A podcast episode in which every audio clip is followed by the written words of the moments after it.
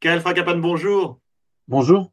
Et un grand merci de, répondre à ma question. Vous êtes responsable des programmes de lutte contre les discours de haine à l'UNESCO.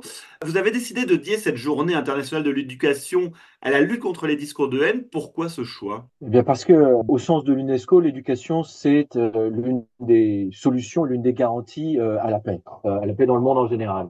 Or, il se trouve que les discours de haine, qui sont en pleine augmentation aujourd'hui, constituent une menace pour la paix. On voit des discours racistes, des discours xénophobes, des discours antisémites qui continuent d'augmenter, en particulier euh, sur les plateformes numériques. Et cela pourrait faire évidemment un impact sur les droits de l'homme des groupes concernés qui peuvent se trouver euh, discriminés, qui peuvent se trouver menacés physiquement. Mais euh, plus généralement, ça a un effet sur la stabilité des sociétés qui sont concernées. Donc l'éducation comme outil de prévention des discours de haine, c'est plus généralement l'éducation au sens de euh, outil de prévention et de garantie de la paix en général.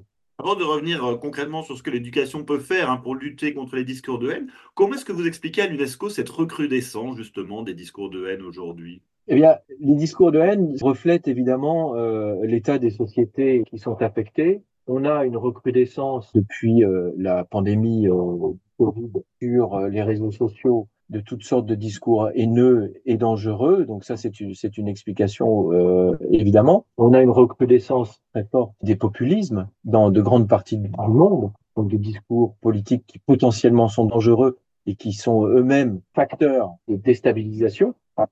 Et puis, euh, on a aussi une situation au niveau international d'augmentation des conflits qui alimentent eux-mêmes ce genre de discours de haine. Donc tout cela combiné avec euh, les nouvelles technologies et le rôle que jouent les plateformes numériques dans la diffusion de ces discours, vous avez en quelque sorte un mélange explosif et une augmentation extrêmement considérable des discours de haine qui émanent de toutes sortes de groupes politiques et puis également évidemment d'États. Oui, d'ailleurs, euh, vous, notez un exemple très concret hein, de, cette augmentation des discours de haine en raison euh, de la situation géopolitique, notamment depuis euh, les attaques terroristes du 7 octobre dernier en Israël par le Hamas. Eh bien, il y a une augmentation exponentielle des discours antisémites et des discours anti-musulmans, par exemple. Oui, absolument. Alors ça, ça s'est mesuré très très vite dans les jours qui ont suivi les attaques terroristes du Hamas sur Israël et on a eu une augmentation, on parle de plusieurs centaines de pourcents en plus d'augmentation de discours de haine sur les réseaux sociaux. Mais là, ce qui est très important, et on le voit très très bien aujourd'hui, c'est que cela se manifeste dans la vie réelle. C'est-à-dire que du discours de haine, discours potentiellement dangereux, d'apologie de la violence, voire d'incitation à la violence, on passe directement à la violence physique. Le phénomène est particulièrement remarquable en Europe de l'Ouest ou en Amérique du Nord en ce qui concerne les communautés juives et euh, c'est évidemment c'est l'objet, c'est l'objet de toute notre attention aujourd'hui, car nous avons une recrudescence euh, d'actes antisémites particulièrement, mais aussi, vous l'avez précisé, d'actes anti-musulmans qui sont très considérables et qui affectent euh, là véritablement la sécurité de groupes entiers de personnes. Et au-delà de ça, euh, la stabilité et euh, la santé générale des sociétés euh, dans lesquelles ces discours de haine se manifestent le plus. Oui, et d'une manière plus générale d'ailleurs, vous, vous relevez à une étude euh, qui a été faite dans 16 pays et qui montre que 67% des utilisateurs d'Internet déclarent avoir été confrontés à des discours de haine en ligne et que 85% se disent préoccupés par l'impact et l'influence de la désinformation. Donc c'est vraiment un problème que les gens, les gens se rendent compte de ce problème et ils en ont conscience. Alors ça c'est une bonne chose, euh, j'ai envie de dire d'une certaine manière. Vous avez, euh, ce qui est assez paradoxal, il est très difficile de mesurer sur le long terme la prévalence des discours de haine, puisque ce sont des discours qui sont souvent codés, ce sont des discours que l'on trouve sur toutes sortes de plateformes, certaines qui sont plus marginales, d'autres qui sont parmi les grandes plateformes euh, numériques. Ça dépend énormément des contextes nationaux, etc. Donc il est important effectivement, quand on le peut, de pouvoir prendre un petit peu la température en interrogeant les personnes qui peuvent se sentir concernées pour savoir effectivement quand et comment euh, elle rencontre euh, ces discours de haine. Et cette étude nous montre bien effectivement que euh, le les discours de haine sont des choses qui sont tout à fait communes sur les plateformes numériques, mais également que les gens en ont de plus en plus conscience, ce qui est une bonne chose, parce que nous, ça nous permet de nous accrocher à cette opinion en quelque sorte, de manière à pouvoir développer des politiques qui soient, euh, soient plus efficaces, et de parler avec les États membres pour leur fournir, là en l'occurrence, des recommandations afin de mettre en place des politiques, et euh, en particulier en ce qui concerne l'UNESCO, en matière d'éducation. Alors on le disait au début de, de cet entretien, hein, vous mettez l'accent sur cette journée internationale de l'éducation, sur la lutte contre euh, les discours de haine. Comment est-ce que concrètement l'école peut jouer un rôle dans ce combat, dans cette lutte contre les discours de haine? J'allais dire, il y a deux approches. Il y a deux façons d'aborder le problème. D'abord, on peut essayer d'empêcher, d'inciter à la violence à travers ces discours de haine. Et là, on, a des mesures juridiques, on peut essayer d'établir de meilleurs cadres réglementaires pour protéger les droits des personnes qui sont, euh, qui sont visées, et puis en même temps, évidemment, protéger la liberté euh, d'expression.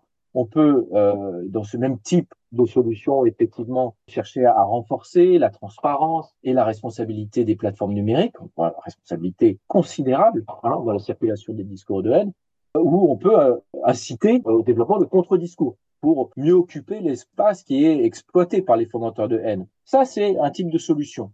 Et puis, il y a une autre approche, qui est celle qui est tout particulièrement celle de l'éducation, qui est de tâcher de rendre le public beaucoup plus résilient à ce type de récit, de discours haineux. Non seulement résilient, mais aussi, si possible, activement engagé contre les discours de haine. Donc ça, c'est vraiment le travail de prévention au sens éducation. Et là, bien sûr, pour l'UNESCO, ça, ça commence sur les bancs de l'école, bien sûr. Et ce qui demande aussi, euh, j'imagine, ben, davantage de formation des, des, enseignants, des professeurs euh, sur cette thématique. C'est fondamental. L'UNESCO a développé d'ailleurs des outils pour les enseignants, plus particulièrement sur les théories du complot et comment réagir lorsqu'on se retrouve dans une situation de classe, par exemple, où euh, on a des théories du complot qui sont discutées. Donc, donc les, les enseignants nous réclament et réclament aux États membres, euh, bien sûr, des outils plus importants. Mais il n'y a pas que les enseignants. Hein. Il y a aussi, on parle de politique éducative euh, en général. D'abord, une des premières choses, c'est de, de, faire en sorte que les environnements éducatifs ne renforcent pas le problème.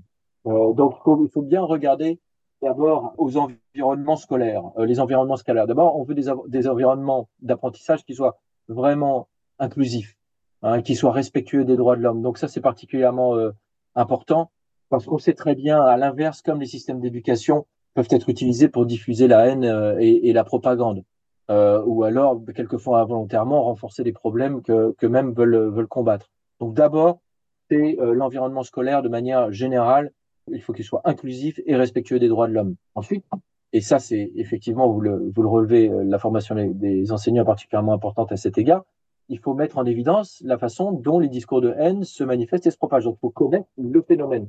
Donc là, effectivement, la formation, ça passe par la formation, mais ça passe aussi par des programmes scolaires qui puissent éventuellement inclure cette question des discours de haine, d'où ils émanent, quelles sont leurs fonctions, comment ils se manifestent. Et puis, et ça, ça peut se faire par exemple à travers l'enseignement de l'histoire. Comment est-ce que de l'attaque verbale, on peut passer à l'attaque physique, voire au conflit, voire à des violences de masse. Vous avez dans quelques jours la journée internationale dédiée à la mémoire des victimes de l'Holocauste, de la Shoah. Par exemple, là, vous avez dans cet exemple historique une excellente illustration de la façon dont on passe de la propagande et la propagande scolaire au génocide. Mais avant toute chose, j'ai envie de dire, le plus important, c'est d'aiguiser l'esprit critique des apprenants, des jeunes, dans leur capacité à communiquer entre eux, leur capacité d'empathie, leur capacité au dialogue, et notamment au dialogue interculturel. Et puis enfin, et ça c'est vraiment une mesure qui à notre sens est extrêmement important, et l'UNESCO a développé des programmes vraiment euh, considérables sur ce sujet, c'est l'éducation aux médias et à l'information, c'est-à-dire chercher à promouvoir de nouvelles formes de citoyenneté digitale. On parle d'une citoyenneté responsable dans le monde réel, pour ainsi dire, mais euh, il est aujourd'hui nécessaire de développer des comportements qui soient des comportements à la fois sécurisés, mais en même temps responsables et de vrais comportements de citoyens engagés aussi sur les plateformes numériques et dans le monde digital, comme on dit en général. Donc voilà, la réponse à votre question en matière d'éducation, là je dirais, vous avez quatre points qui sont des points euh, essentiels dans toute politique éducative qui voudrait s'attaquer à la problématique des discours de haine. Oui, parce que le, problème, c'est, j'imagine, quand vous évoquez la question de l'environnement de l'école euh, aujourd'hui, dans certains pays mais qui sont en conflit, eh bien justement, euh, les élèves, l'école est la première institution manipulée pour que la population se rallie aux idées des gouvernants qui entrent dans des conflits contre d'autres populations. Oui, en conflit, puis même pas en conflit. Hein. Vous avez évidemment des pays dans lesquels euh, l'éducation fait office quelquefois de, de propagande contre euh, certains groupes. Mais j'ai envie de dire, même de manière inconsciente et involontaire, l'UNESCO travaille aussi beaucoup sur la question du racisme et nous sommes sur le point de publier une étude sur les euh, matériaux pédagogiques et les livres scolaires et sur comment le racisme s'y manifeste. On voit bien comme les matériaux pédagogiques les mieux intentionnés quelquefois reflètent les structures d'inégalité, d'inéquité, voire de racisme et de discrimination qui existent dans la société. Donc, l'éducation n'est pas un vecteur neutre. Ça, il faut bien le garder à l'esprit. Donc, ce que l'on veut ici, c'est une éducation qui soit pas seulement neutre, mais qui soit plus inclusive et puis qui soit aussi véritablement anti-raciste. Et ça, c'est le sens véritablement du type d'éducation que nous promouvons à l'UNESCO, une éducation à la citoyenneté mondiale, qui ne soit pas seulement basée sur l'acquisition de connaissances, mais qui soit aussi basée sur l'acquisition de compétences socio-émotionnelles, comme on dit, et d'une capacité plus générale à s'engager comme citoyen sur les grands sujets, tout le monde entier, et que l'on partage tous. Gaël Fracapane, un grand merci d'avoir répondu à nos questions.